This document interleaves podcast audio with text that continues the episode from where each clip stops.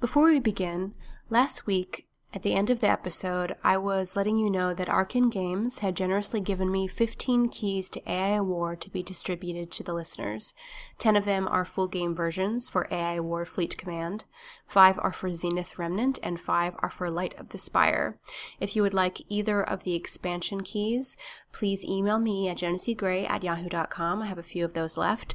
And if you would like a full game version, you need to go to the iTunes The Grey Area podcast page and leave a review. Uh, if you could email me that as well, that would be helpful, and you can have a full game version. I have a few of those left, so please let me know as soon as possible before they run out. And now for something completely different. This episode has been sponsored by MapHook.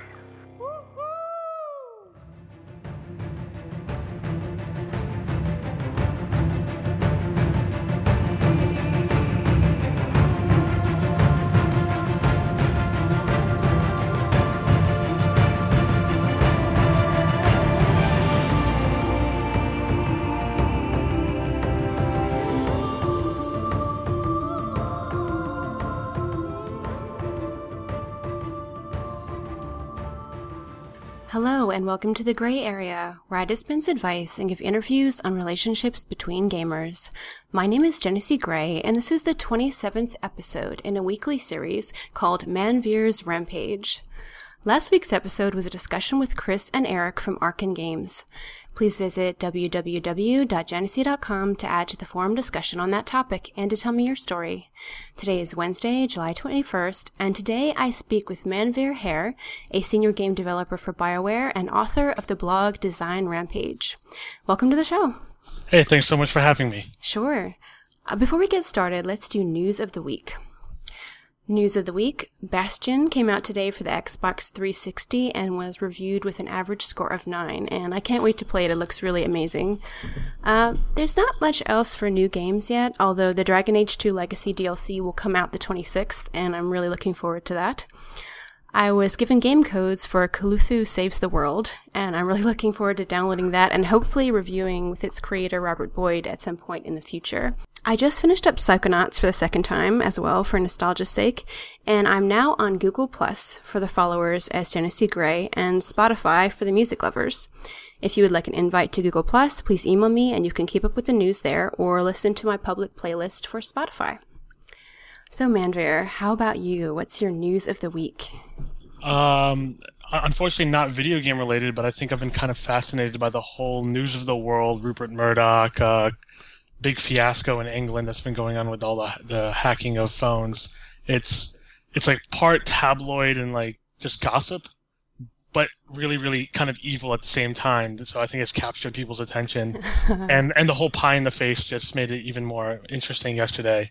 Um, so when I'm not working, you know, I, I have been kind of watching that or hearing about it on the different, you know, comedy, sh- like satirical shows that uh, are making fun of it. Okay. I noticed you had some time off from work. So are, are you enjoying that and kind of being a voyeur for this as you do that? Uh, yeah. I mean, I, I'm working this week, but, you know, I've July, I'm taking you know a lot more time off. You know, as we get towards finally, there's a lot more work to do. So like tomorrow is my last day for until August, which is really nice. So I'm going to a different uh, Just for Laughs show every day, which is like a comedy festival here in Montreal. Uh, and there's different comedians from around the world come out. So I'm looking forward to going to like a different show, seeing Louis C.K., Daniel Tosh, and guys like that, which will be very, very fun. Nice. I'm always curious to ask game designers, and I'm going to ask you as well, what your favorite game is. And I was wondering what game impacted you the most as a player. Sure, it's uh, the same game. It's the it's the game that basically made me want to make video games for a career. Uh, it's the first Fallout. Uh, I was, you know, in my teens when when the first Fallout came out in the '90s, and it was just this magical RPG that I had never played before. The the world was completely captivating as a uh, post-apocalyptic world. Mm-hmm. The choices that I could make, um, the the moral gray areas, not everything being you know good and good or bad, uh, really spoke to me. And you know, as a as a teen, frankly, I'll, I'll admit the hyper violence and the kind of the, the funny humor, the dark black humor of the uh, series, mm-hmm. really, really, you know, worked very well. So I, I played that game and I was like, I want to make things like this. Uh, and then like a year or so later, Fallout 2 came, which was just as good. Um, so that was my favorite series of all time. Fallout, you know, Fallout 3 is amazing. I'm actually uh, going back and playing a bunch of Fallout 3 because I never got through the DLC, and I I have New Vegas, but I haven't actually gotten a chance to play it yet. Um, but yeah, that game was very very influential just because of its overall style, you know. Uh, and I, I've been fortunate enough to meet some people who worked on that project, which is you know really cool just to talk to people who made one of your favorite games of all time. Definitely, I can say that from experience. I really like the Fallout as well because for me, that's one of the few games where there isn't like a definitive, ooh, it's rainbows and sunshine, happy ending, everything wraps up really well. You know, Right. there's sort of a sad and happy, especially like Fallout 2, you know. It's not all wonderful at the end and you have consequences for some of the decisions you make. So I like that. Yeah, the Fallout 1 ending, which uh, I'll spoil so any listeners who don't want to ruin a 15 year old game should probably cover their ears now. Um, but like basically, you get back to the vault, which you were, wanted to save the whole time, and they kick you out saying you've seen too much of the real world. You can Mhm. never come and live underground with us again. Like you'll never be able to. And they kind of like cast you out. And it's kind of heartbreaking because like you worked so hard to save these people all game. Um, so that just, you know, it kind of soul crushed me at the time when I, when I, when it happened, it, it was just very emotional. Uh, and I think that was really cool. And it kind of opened up my eyes to the power of video games being something more than jumping on, you know, Goomba's heads. Very true. Um, for me, it was Metroid. Uh, the ending where Samus is revealed to be a woman was kind of really astounding to me after thinking of her that entire time for weeks and weeks as a guy. And she, it made her easily my favorite character, and I've talked about that before on the show. At the time, there weren't really any strong female lead heroes, and I kind of found it revolutionary. I know you have had several talks and been on panels, I think it was for the GDC, was it not, on the topic of having more heroes of different ethnicities, and I kind of see this as having a similar impact on today's new gamers as Samus maybe did for me when I was younger. Can you tell me about that? Sure. Uh, yeah. So I spoke um, last year, at, or not this past year, but the year before at uh, Dice in Las Vegas and at GDC about having more diverse game characters uh, in our video games, and the reason for having more diverse characters, meaning ethnic minorities as well as more females, and I don't mean like big boobs, you know, sexy clad females, but more real people in games, and not because it needs to be fair, because the world's not fair, and I don't really care about that kind of equality, but more of that we keep telling the story about saving the world as the white space marine Mhm. and that story I've played a thousand times in games now. And if we start giving ourselves more realistic and more well-rounded characters, we might start telling or experiencing new stories in games that haven't been ha- hit yet. And I think that could be really, really interesting. Like I haven't seen a, a video game take that takes place in the south of the U.S. during the backdrop of this um, the civil rights movement. Like that could be an interesting backdrop for I a game. Um, now, why aren't we exploring things like that? I, I, don't. I refuse to believe that it's just not economically viable. I, I I think we just fetishize, you know, the overall fantasy stuff and sci-fi stuff, which is great. You know, I'm obviously I work on sci-fi stuff. I love it, but th- there's more to it. So I wish some developers were starting to kind of explore that. Um, so I want to see just more, yeah, game characters in general that aren't aren't the white space marine as I call it. hmm Uh, as you said, that was a year or two ago. Do you think things have changed since you gave that? That speech? Uh, I don't think things have changed too much, so I will give major credit to uh, my friends over at Lightbox Interactive who just announced their game Starhawk, uh, which is like the spiritual successor to Warhawk for the PlayStation 3.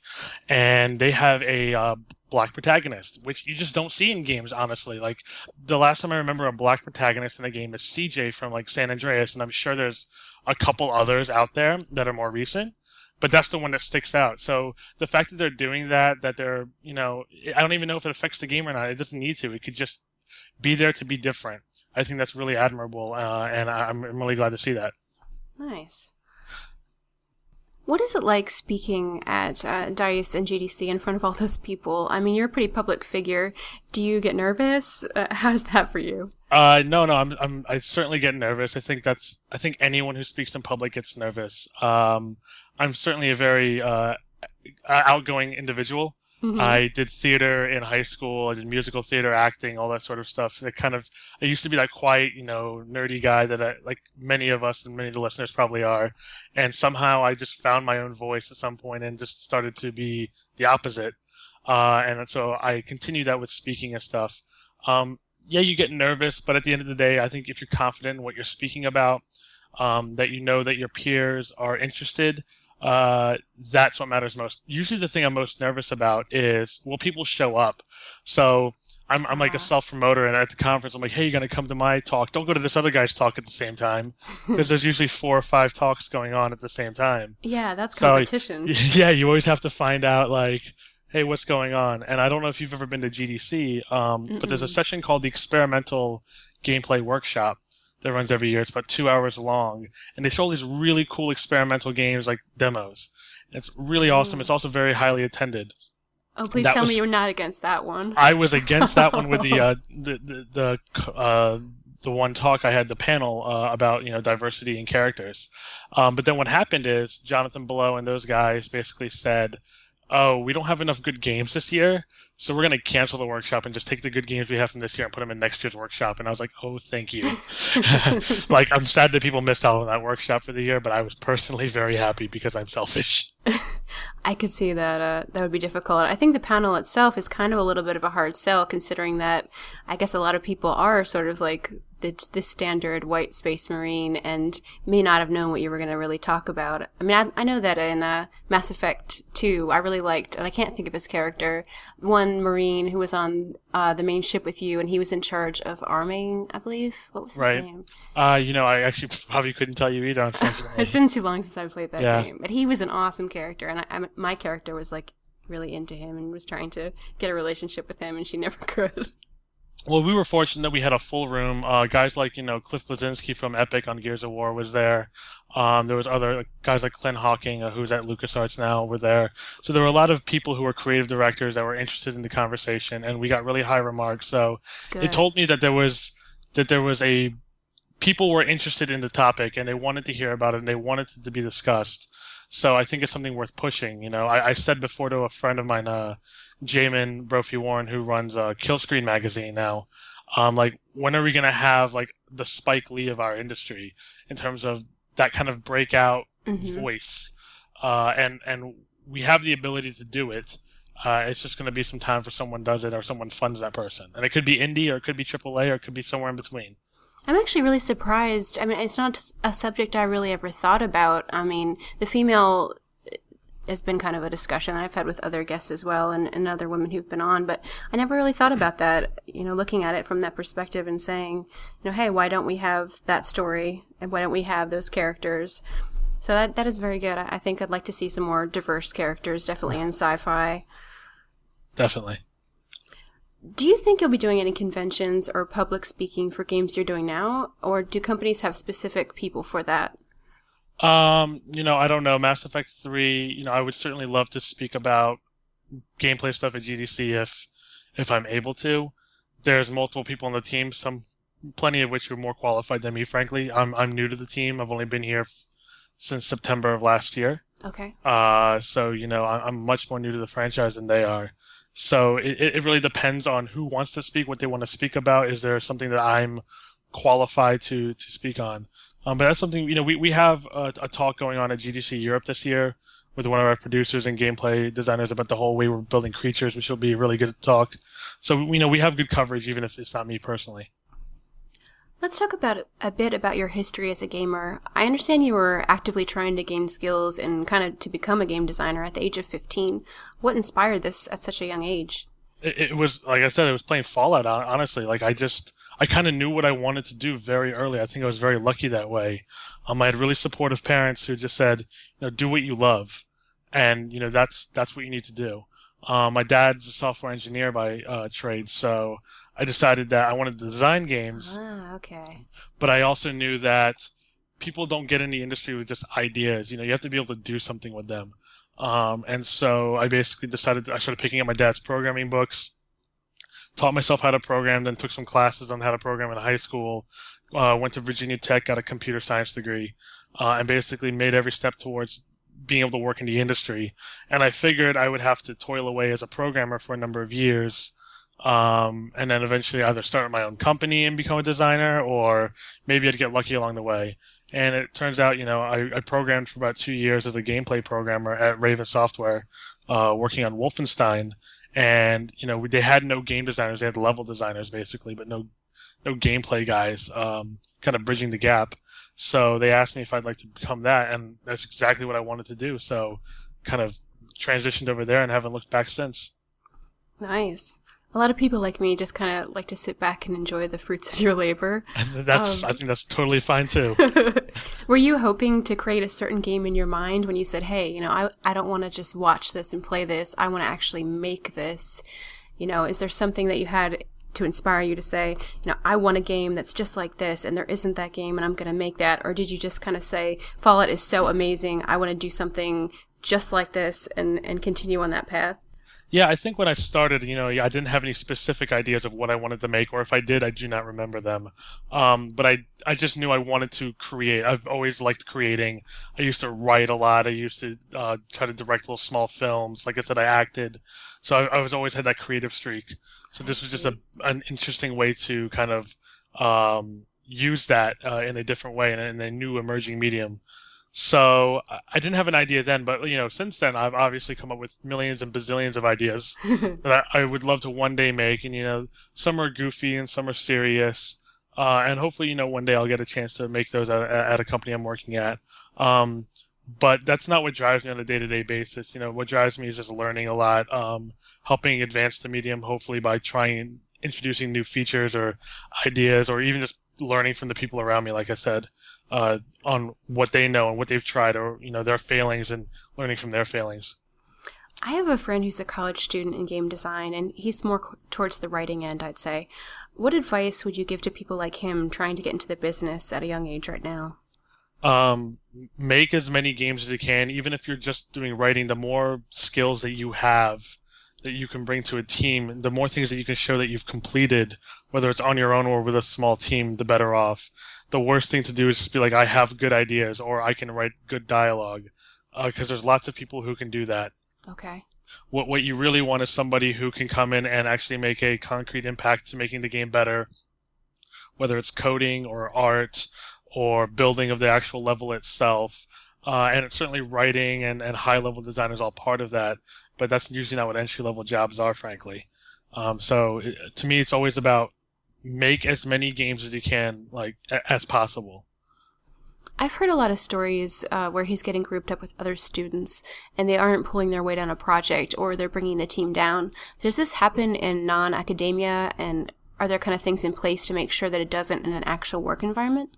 Uh, no, I think, I mean, I, I've certainly worked with people who I felt were not pulling their weight uh, I've worked with people who pulled their weight and about 20 other guys' weights because they're crazy animals who would work, you know, ridiculous hours. So I think it all happens, and it, it all depends on expectations. If, if if the expectations are you're not pulling your weight and your managers feel that way, usually if you have good managers, you'll get talked to. You know, you'll be put on a plan to try to improve your performance, and if it doesn't improve, most many people are let go. So I think that exists, but I think laziness exists everywhere in society, or or people who aren't maybe at what they what they were hyped up to be.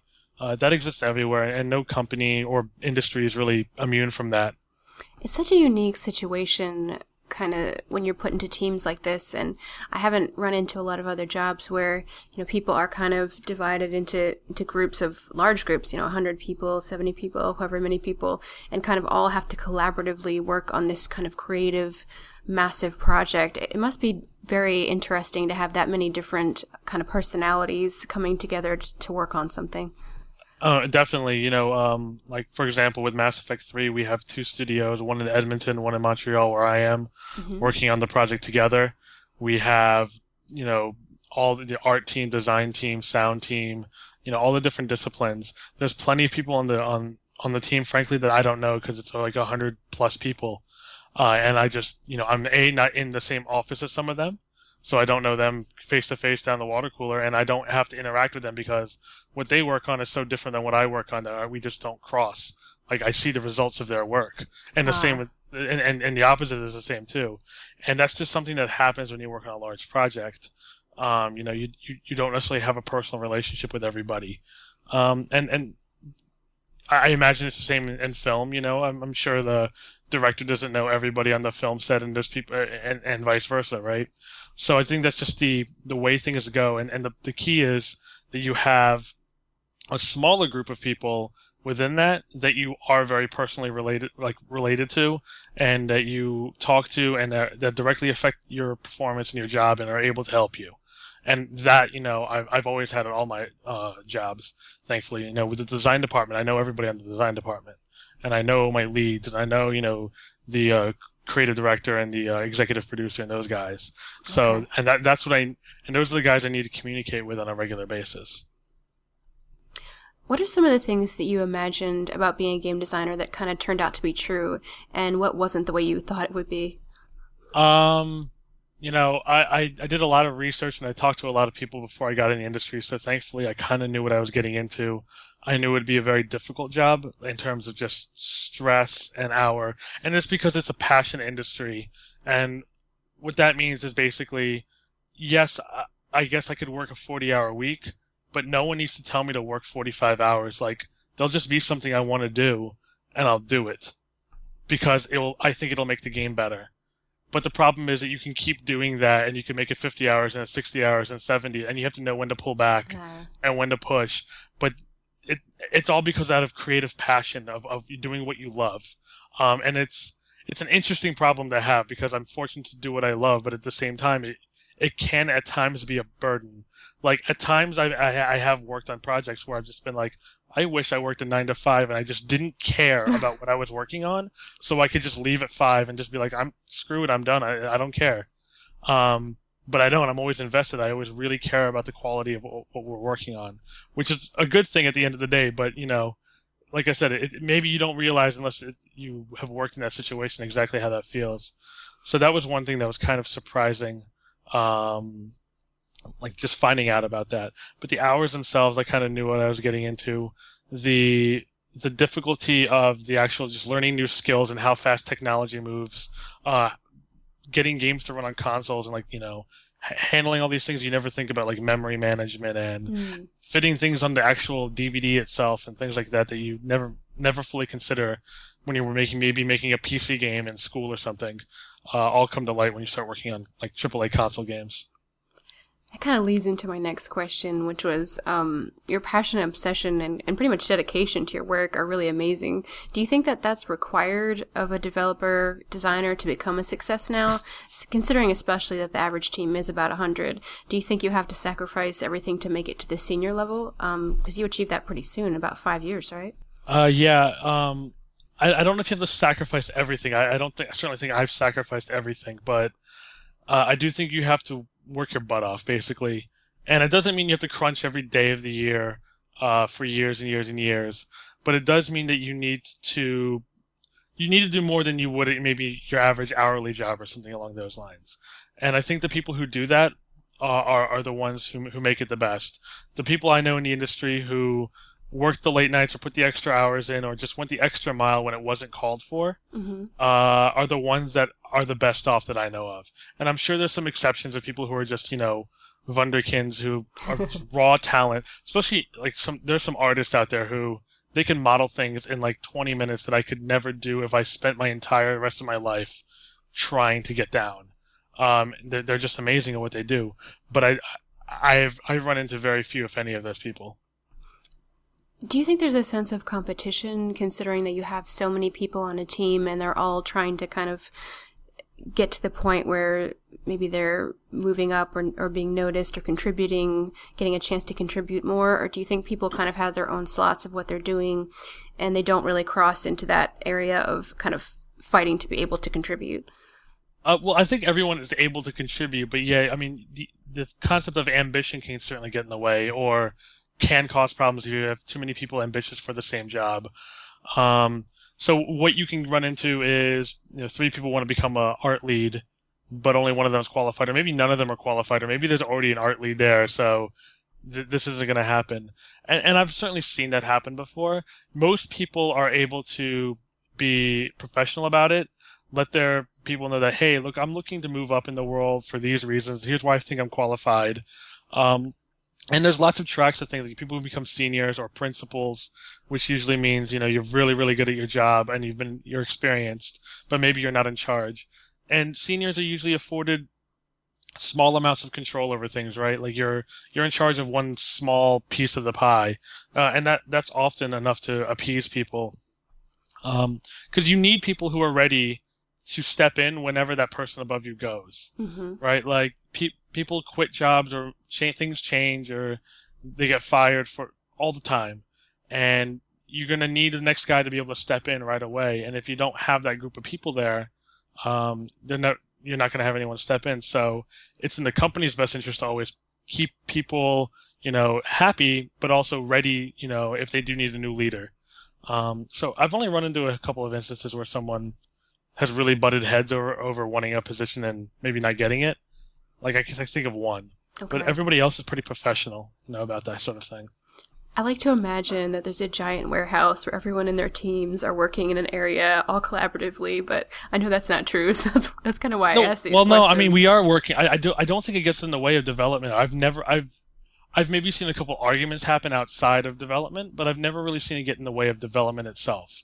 Like I've never seen someone just undercut the, you know, creative director because he wants to be the creative director or he thinks he knows better. It, it just doesn't work that way because you're not going to survive long. Like the rest, the rest of the team is going to turn on you, and you're going to lose trust. And the second you've lost trust in this industry, like you, you might as well not be there. So, so we are very collaborative. Everyone's focused on their job. Like that's like I think career stuff. That's that's secondary for most people. And I'm I'm personally I I, I would view myself as an ambitious person, um, but I at the same time am, am not worried about that primarily. I worry about doing my job and doing it well and making the game as good as possible. And I know if I do that, that the, my work can speak for itself at that point. point, and that when opportunities arise down the road, I can certainly, you know, be considered for those. Now that you have some control over the directions of the projects you work on, and you have a voice um, and how they're created, do you has that changed how you feel? Do you think you've kind of found your niche now that you're a senior designer, and and how do you deal with trying to put something new and creative, a creative spin on a project that you're working on, come up with those ideas? Uh, it's it's been interesting. So I worked at Raven Software for five years, um, and I actually became the lead designer there on a unannounced project um, that since got canceled. And there, you know, you were able to kind of create from the ground up all the stuff that you wanted to put into this this new project the things that maybe you weren't able to do in the project before. And having all those opportunities is awesome and overwhelming at the exact same time. Um, but it, it's something I think most people like. And at the same time, all the potential management or leadership problems, you know, that I felt like I saw, I was able to start working on and chiseling away and start fixing. Um, but when I decided to move over to BioWare, you know, I'm coming to a team that's made two really highly rated games. Mass Effect 2 won Game of the Year on many, many, many websites uh, and, and publications. And so I kind of turned it down to learn from these people, don't necessarily push them in ways. And now that I've been here for a few months and I've I get why they're making certain decisions or doing things in a certain way, now I'm starting to like filter back like, hey, well what if we did it this way? Or I've seen it done this way before and it worked for these reasons or I've seen it done that way and it didn't work and here's why. Um, but I needed to understand why the company and the project were making the decisions before I just opened my mouth and said, "No, you shouldn't do it that way because that's not how I did it before." Uh, that that would never work. Mm-hmm. So it's it's been an interesting like taking a step back to take two steps forward kind of uh, situation. But one that I think is really personally rewarding because you learn a lot and you learn to observe around you like w- what's going on and maybe start questioning things that you never thought you would question with the development process. I'm sure it's good to kind of go to different companies and see that they do things differently. And then you kind of are in a position, like you're saying, to ascertain, like, this is really a much better way to do that, or no, I think this would be better. That's a good position for you to be in. Nice. Certainly. Um, let's talk about Raven Software a little bit, like you were sure. saying. Um, your first game that you participated in from start to finish was Wolfenstein, I believe. Yep. It's kind of a rather dark first person shooter, which takes place in the town let's see, Isenstadt. Yeah, Isenstadt. Yes. Yep. If you could share the plot with us, that gets pretty complicated if you haven't played the series from start to finish. Uh, well, you know, Wolfenstein started in the uh, 90s. Uh, well, Wolfenstein 3D really did uh, from id Software, and it was all about B.J. Blazkowicz uh, escaping Castle Wolfenstein. Um, and you know, your entire goal was to escape Castle Wolfenstein. You you ended up killing Hitler. It was kind of an over the top, gory shooter. It was the first first person shooter. um, and so it kind of created a genre.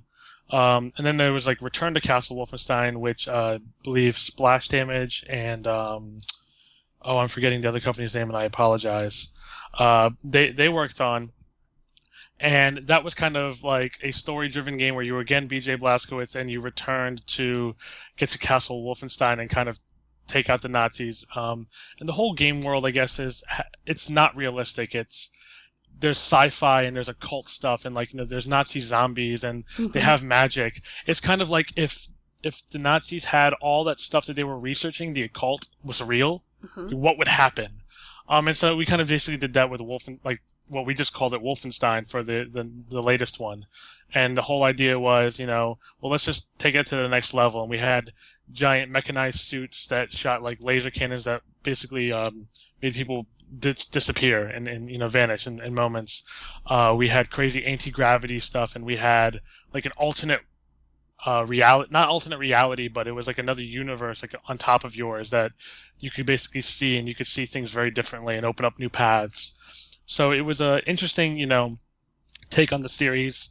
Uh, it, it was you know, I don't know if we broke any ground in first person shooters necessarily, but I think it was a really cool, fun game uh, it kind of you know worked out. It was a really good learning experience for a first project too. What was that like? Finally achieving your dream and being on kind of a real game team.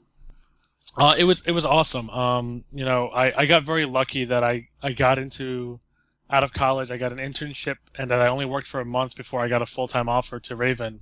Uh, then I jumped over there and moved to Wisconsin. Um, and just being able to work on a AAA game, like as my first game, was was really amazing. I I just assumed I was gonna have to work on Barbie's Dream Horse Adventure, you know, for a few years. Doing or, the hooves. Right, or even worse, like working like the defense industry. I'm from the DC area, so working uh. like the defense industry with like just to make money while I try to get my you know games made to get noticed. But thankfully, uh, it, it kind of worked out really fast for me, um, and I think I just got I got part lucky, and you know, part of it is hard work. Um, and it was the timing as well. I think the the uh, industry is very different today, so it's really hard, much harder for students now than maybe it was in 2005 when I got in the industry. What was your role in that game? Um, so I started out as a gameplay programmer for the first couple years, and that was kind of like a mix of a game designer slash programmer.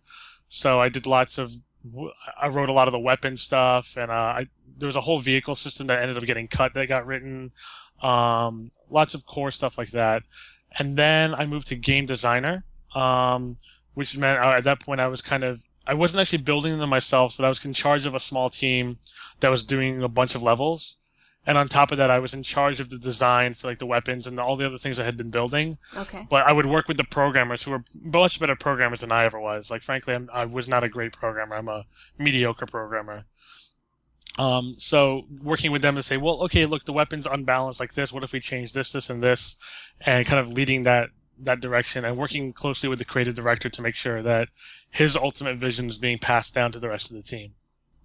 Explain to me the difference between a game designer and a game programmer. I've had people that were kind of doing level designs, and I understand that as a game designer, but uh, what is the difference between a designer and a programmer in roles? Um, you know, it can be the exact same, frankly, at, at some places. It really depends on the company. Um, so at Raven, there were no gameplay designers until I became one. Okay. So effectively, to me, the gameplay programming team was the gameplay design team, but they were oh. also responsible for the full implementation, which can go down into the low level nitty gritty stuff of all their all their work. Okay. So, um, you know, at BioWare we have a gameplay team, and we have gameplay designers and gameplay programmers, and there's kind of like um, the gameplay designers work on maybe a little higher level. It's, it's, we don't just do doc work. Like I'm sitting there coding every day in Unreal Script. Um, you know, I work on different various powers and things like that. But if there was like a low level problem with, let's say, the aim assist, or you know, there was a bug where visual effects weren't displaying, that's not something I'm going to go fix. That's one of the programmers is going to take care of that. I see. Uh, so usually the designers are worrying about what's fun and the, the programmers are offering a lot of the time the tools to build upon with that fun. So it's almost like they give you like the foundation and it's, it's all the, all they do all the hard work, frankly. um, and we just start piecing things together in, in different ways. That's kind of the way that I view it. Okay. Was it easy as kind of the newbie to make friends at Raven Software when you're kind of a, a new, fresh team member? Um, I guess I'm asking if it was really work oriented or if you got to know that team really well. No, I, I, I think we knew very people. I knew people very intimately at the uh, company. Um, like I said, I'm very outgoing, so I make friends very fast. You, you go out for beers, you make friends that way. There's a lot of people that were my age. We had similar interests, similar uh, attitudes, and you know personalities. And so those are a group of people that you get along with.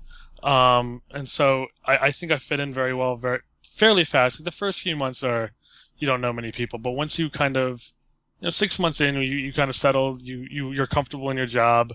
You don't feel like the, uh, FNG anymore. Mm-hmm. You, you start, you start really coming out of your shell and, and talking with people and, and becoming their friends.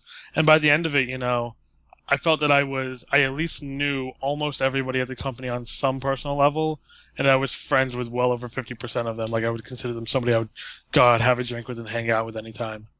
Nice. Let's talk about some things that are in your blog now. Um, with what you've admittedly said was kind of a lukewarm reception for Quake 4 under their belt, some of the designers for that game joined your team on Wolfenstein.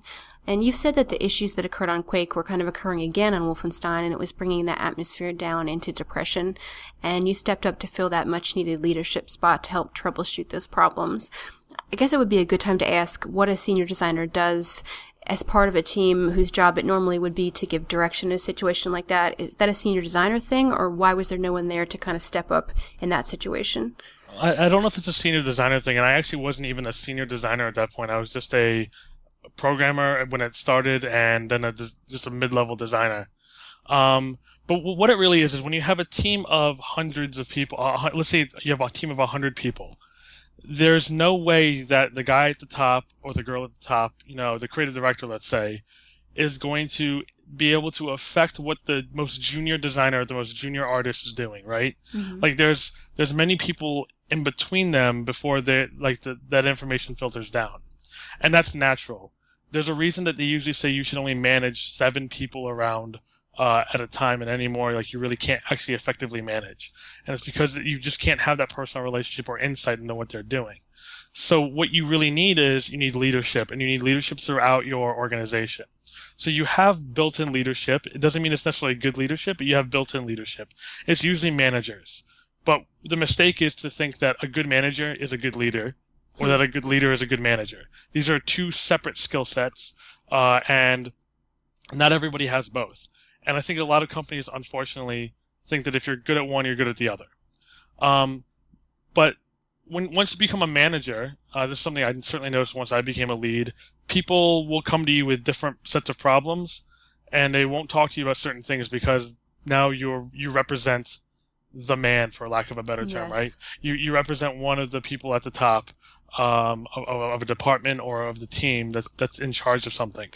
Um, so what you need are people to kind of rally people together in the trenches. I actually did a talk at uh, the IGDA Leadership Forum. It's my first ever industry talk about leadership in the trenches. And what that really is, is the ability from wherever you are in an organization to be able to affect people below you at the same level as you and above you um, in a positive manner. And so what that means is if there's people above you who are making mistakes or there's grumbling on the team, maybe you make constructive criticism of, hey, listen, when you say this sort of thing in an email, it comes across in this way, and the team isn't taking it the way you intend it. You might want to address that, uh, and hopefully you have a receptive person to, towards that. With people on the same level as you, it can be something as just being someone to listen, like that will listen. You know, I, I, there was a lot of, it was a very difficult project cycle for us on Wolfenstein. There was a lot of restarting of the project, and like we didn't know what we wanted to do. Um, and frankly, that just leads to a lot of bitching and whining. Mm-hmm. Um, and that's not constructive. So when the people are doing that, talking to them, talking them through it, and then finding ways for them to be uh, more positive and in making a, a changes to the game, and not just you know being defeatist and giving up and saying, well, no one's ever going to listen to me, so I'm just going to whine over this over beers. And that's something that I, I think I did well. And it wasn't just me. There, there was a group of us um, who's kind of stepped in at Raven, and we we I think like 20 of us ended up being on that project for four plus years, and most of those guys um, were the ones who kind of stepped in and said, "Well, if I'm going to stick it out on this project, we're going to change things around, here." And by kind of you know doing the things the way you wanted the rest of the team to do them. Uh, when when new people came onto the team, they saw those they saw those actions and they they replicated them, and so suddenly the culture of the team changed. And so you know that that's really important. Like you, you just need to be able to lead on all those all those sorts of levels. Not sure if that answers your question. It does. It sounds like mentorship almost. Um, how do you do that without kind of sounding condescending to the people below you? You know, how do you really be effective when you're kind of on the same level as some people and then above some people and below some people? It's kind of an interesting place to be. I, I don't know if there's a good answer for that. You know, frankly, I never worried about being condescending, and Okay. I, I can certainly be very aggressive at times, so I'm sure I came off as an ass to some people. but I think genuinely people understood that I I cared so deeply about the project that I was just working t not for my own personal like you know trying to get myself promoted or something like that that I was legitimately just trying to make the project better. And also I had pe- mentors around me like I had a really great creative director Eric Biessman who uh once things were going bad and I was kind of in a you know in a funk and I was kind of getting angry about things helped to directed my energy in different ways or said well what about this what if you did this for me to give me an idea for how we could design this piece um, and and once I started getting people showing me how to do that, then I was able to show others how to do that as well. So I think it's kind of a mix of things um, around you. That's the circumstances that you have. That actually leads into something that I've been wanting to ask as well. Um, for me, MMOs can be really addictive, especially since I don't really want to sleep at night. I, Right. I kind of lay down at 12 or 1 and my brain races with all the things I need to do or haven't done for this podcast, actually, and I can't shut it off. So I have to watch kind of that part of me and make sure I don't get sucked into World of Warcraft, never to return. Right. Um, when things are hard for you at work, how do you go about channeling that anger and frustration you're talking about into a positive form rather than just drinking or, in my case, losing yourself in a game? I, I don't know if I've personally been able to do that. Frankly, to be completely honest, I I've probably had more negative behaviors than I have positive behaviors in my life in that in that manner. Uh, so at Raven, for example, I mean, I I go out and I drink a decent amount. I mean, I I don't drink every night or anything like that, but when I go out and drink, I probably drink a large amount, and I'm 6'2", 230 pounds, Mhm. so I'm a big dude. I can I, I can take ten drinks or something no, without a problem. So frankly, I've done things like that, which is not a very good way because then I also have been like be hard. yeah, well, well, there's that, but I'm also a lifelong insomniac. Um, so I actually have the same problem as you do, where my head just starts spinning on a problem, but it'll be a work problem, Mm. and I can't turn my brain off unless I'm distracted. But the only way to distract myself would be playing a video game or watching a movie, which is fine. But I could never do those things and just fall asleep watching it or playing a game. So the second I'd go to bed and try to put my head down, then work, work, work would come back up, and then I I would. understand. suddenly it's seven in the morning, I haven't slept, or it's six in the morning, I'm like, I'm gonna take a drink just to try to get to sleep, right? Mhm. Not positive behaviors. So since then, the things that I've done is a try to let, not let it build up that bad. Um, I try to get a more regular sleep. I try not to get that stressed out, uh, which means knowing when to cut back on hours or talk to your manager about your hours if necessary. Knowing when to take vacation. So, like I said, I'm going on vacation next week. I never really went on vacation at my last job because I never was going to go anywhere. And I'm not really going anywhere next week. But I just said, you know what? I have a week off. I might as well just use it in the summer while I have time, relax. And then I know, you know, pushing the game towards its March ship date is going to be kind of difficult and a lot of work just because that's the natural cycle of games. Mhm. So to get ready for that, let's just make sure that I'm as rested as possible uh, instead of going in kind of already really half tired. Um, and doing things like that. And frankly, like moving to Montreal was a good thing for me because I'm kind of a big city guy. Okay. Uh, I grew up right outside of DC. I, I like bigger cities. I, I like lots of things around me. I like noise. I don't need to live in the suburbs. I'm single. Um, so it's given me a lot of distractions outside of work. I have a lot of friends uh, that I've made in the city who who don't work with me. They they could work in the other, uh, you know, Ubisoft or Eidos or some of the other companies up here in Montreal, or they're just, you know, people who went to college here who I've met through a variety of people. Uh, and that's a really great way to just distract me from my work. And it, I get to do things that, you know, maybe I d- didn't normally get to do.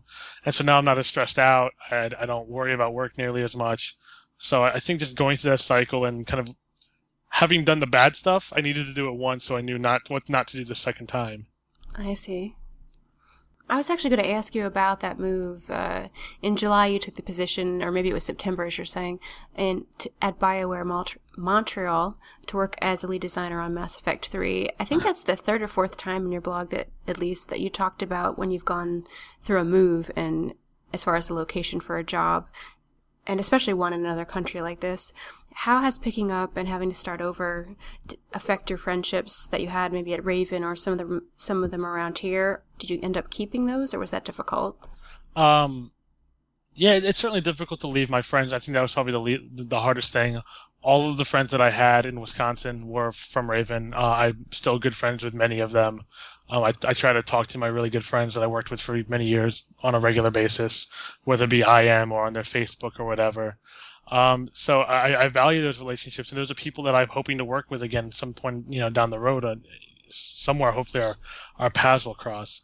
I've really only moved a couple times for jobs. I when I got into the industry, I got the job in Wisconsin, so I left DC to go there, which was not a problem at all because I just was ready to start my career. And frankly, moving to Montreal, I, I loved the city when I saw it. Um, I wasn't personally happy in Wisconsin. Like the, the company was great and everything was going well there, but I wasn't personally happy in the city. So when the chance came to, you know, move along, move on, finding a city that kind of fit my personality better was a, a huge thing.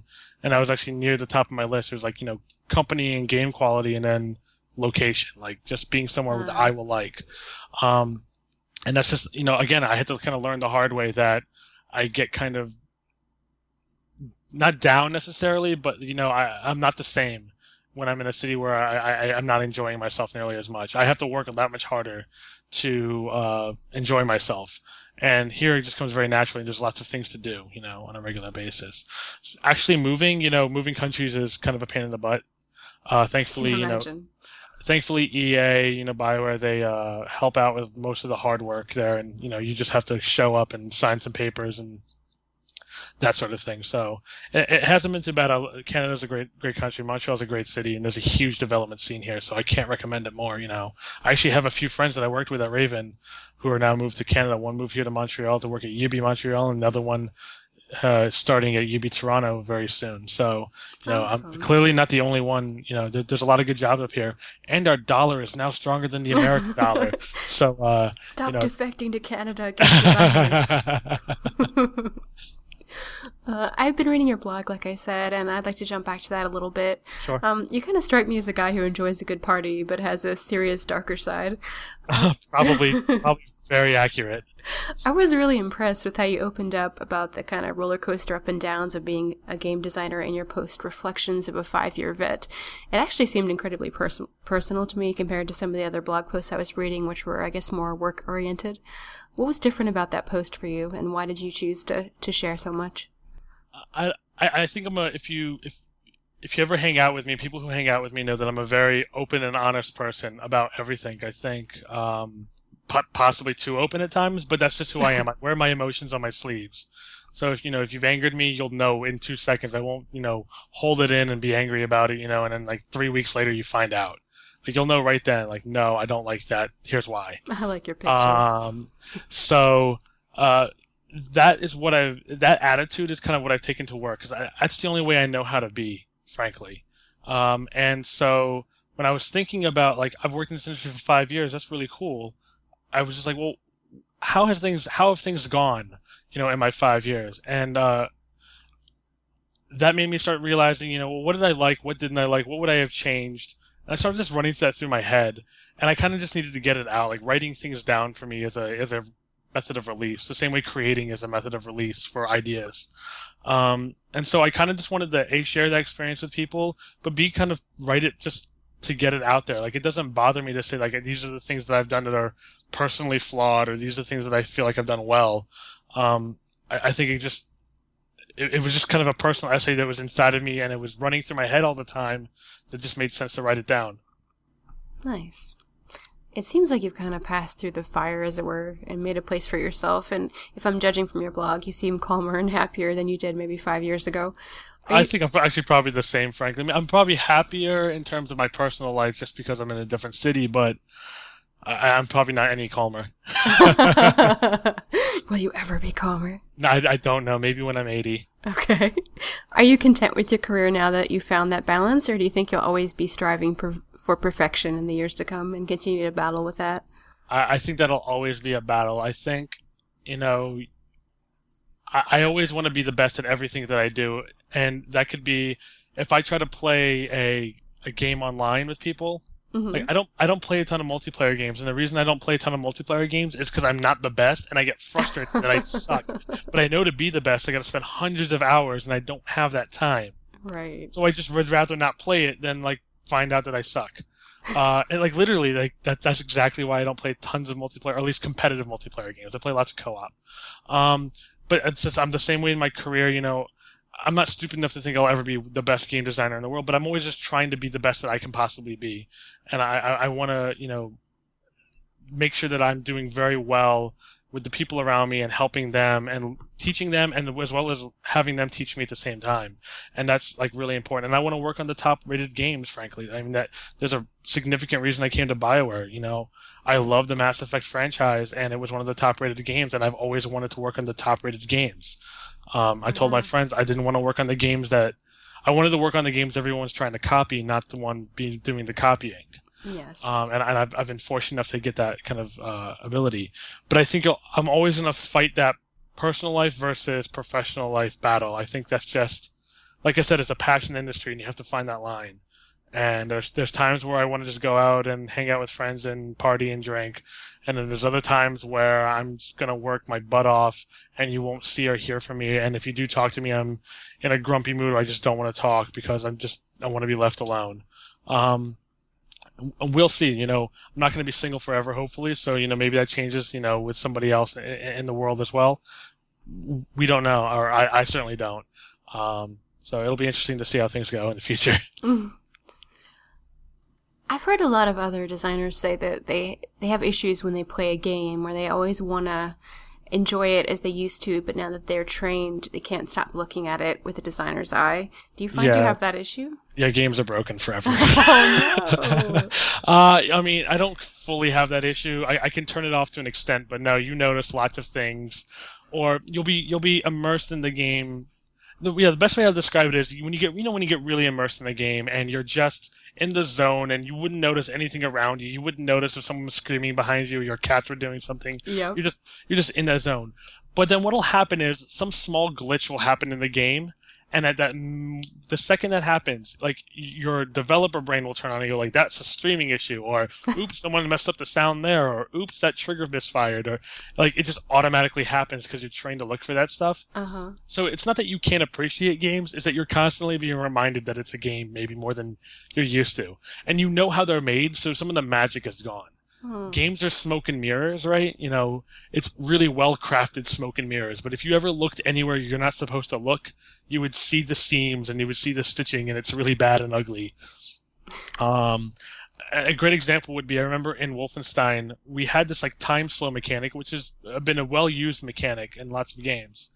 And we were prototyping something, and someone said, "Hey, let's make it like at the highest upgrade time stop." Uh, and we did it. It was it played really cool, and then we started like playing the actual game and looking around, and all the effects look terrible from like the side angle, right? Like a bullet tracer looks horrible from a certain angle. Uh-huh. Uh, all these like the smokes, and you can just tell that the smoke and fire was 2D uh, when it's frozen in time. And like literally, like yeah, no, there's no way we're gonna fix all those problems. So we're just gonna not let you ever stop time. you can only slow it. And it wasn't the only reason, but like that that was a significant concern. Um, and it's because things are crafted in a certain way. Uh, so yeah, you notice the seams as a developer, but that's I'm fine with that. You know, I think you learn some too from playing games uh, and seeing what other people are doing. I really liked your post about. Um, I'm going to simplify it to non-designer talk, but having to that the person playing the game should never have to worry about saving at any given point because I find that that's a pet peeve of mine, and especially like in games like Lego Harry Potter or something like that, where you get to a point point you die, and then you have to go back and replay like a good 10 minutes to get to the point where you can save again. And I'd really love to see games in the future where they are kind of auto saving every five minutes or something like that. And it's a simple thing, but it just definitely makes gameplay, it affects gameplay for me for sure. Definitely.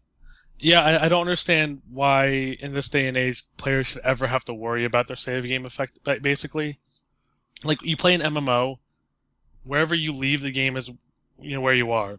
Mm-hmm. If your game crashes, your character's in the same state, right? Right. You don't replay that, that stuff. And that's because in MMOs online and there's tons of people and they're saving that stuff out. But I, I think the same mentality could apply to single player games. That I, I was the kind of player when I'm playing Half Life, like I would, you know, quick save, I'd enter a hallway, I would get to the other end of the hallway. There was no combat. It was it was three, five seconds of trekking. I would quick save again so I didn't have to walk down that five seconds of hallway. Like I'm like, well I did that already. I've already beat that part. I don't I just want to move forward. Right. And I, I think that you know, I don't play games for challenge necessarily. Like I want some challenge, but I don't. I don't like the games that just kick you in the butt over and over and over. Those aren't fun to me. mm-hmm. But I just want to experience something. So, save game is something that's like it just it ruins that. Like the fact that you have to worry about well, when was the last save, or oh, I got to go now to this thing that I have going on, but I, I need to get to the next save point and it's ten minutes away. Even games that save every five minutes, um, there's times where I'm like, "Ah, this is I, I can't believe I have to play this whole combat again to, to die at this boss. Or, or my favorite thing is I can't believe I have to watch this cinematic every time I reload the game. And you can't uh, skip through it. Yeah. Yeah, like it's it, it it's it's almost a sin like to me personally. Like that's just I I, I hate it. So I, I would love to see games get away from that or just make that more automated so it's it's effectively invisible to the player. Definitely so. I mean, I'm playing Elder Scrolls Oblivion, which given is like a 10 year old game, but I don't like to have a point where I'm like, oh, you know what? I need to go to the store, but I don't know if I should stop playing now because I bet by the time I have to go in 10 minutes, there won't be a save point. I better stop. Right. you know, now. you know, in some ways, the old school was slightly better in that you could save anywhere. Like now, that's kind of gone away. But you mm-hmm. have to remember to save anywhere, which is what sucked. Like I think we all know that. I think we've all done it at some point. If any, especially anyone who's played PC games like back in the day, where they saved it just as someone's rocket was going to hit you in the face and you died, and that was your only save you had Yes. for like the Oh. last hours, and you're like, F5, I hate you. yeah, yeah, exactly. Especially when he would put it in F5 and F6, and you're like, what ass would put these two buttons next to each other? Why is it not F5 and F12? These are- Oh, so I- I'm certainly glad we have autosaves and that stuff now. But at the Mhm. same time, like I just wish, yeah, it, things were more frequent. It's interesting because I, I find in general, this is a broad generalization, and there there are cases on both sides, but Eastern games, like Japanese games, are more likely to give me really long uh, times between checkpoints than a lot of many Western games, at least the Western ones I play. Uh, and I think it's something to do with the, cha- the challenge thing. I think challenges you're more likely to see it in, in the more old school style of game or the more Japanese RPG or things like that. But then there's games like God of War that I don't get a save point for Right. 10 minute a proper save point for 10 minutes but that game has like intermediate save points where if you die you only have to play a couple minutes but if you actually want to quit the game you have to get to a proper save point which that's Oh, this whole see. mechanic i don't quite understand why why that's necessary why not just always save the game fully um I can understand death consequences and wanting, you know, wanting the player to think, I guess, twice before they just randomly throw away their life by doing something stupid. But, but yes, you're right. No, no, you're you're right. And so I'm talking like in generality. Like if you're making a survival horror game, making the player have limited bullets and you know not feeling comfortable at all times is, is great. But you don't need to artificially do it necessarily with the saves themselves, right? Like yes, you don't want the player just to feel like they can just reload and like there's no consequences for anything. Mhm. Uh, but there's a fine line, and I think that we too often track on the wrong side of that. We're getting close to ending now. Is there anything you didn't get to say about any of the topics that we covered earlier? Uh, no, I think I think I said I, I said everything that I wanted to say. Excellent. Well, thank you to Manveer for being here. You can read his blog posts about gaming at designrampage.blogspot.com, which I will link on the site, or follow him on Twitter at manveerheir. Hair is spelled like heir to the throne, H-E-I-R. Um, I'd like to say thank you to my sponsor, MapHook. If you'd like to support the podcast, please click on their icon at jenesee.com or join the Grey Area Podcast group on MapHook. You can find me on Twitter at Grey Area Podcast, at Facebook slash Grey Area Podcast, or on iTunes. If you have any gray areas in your relationships or just need a new perspective, please email me your questions at jeneseegrey at yahoo.com. Thanks for listening, and I'll see you next week with a new episode.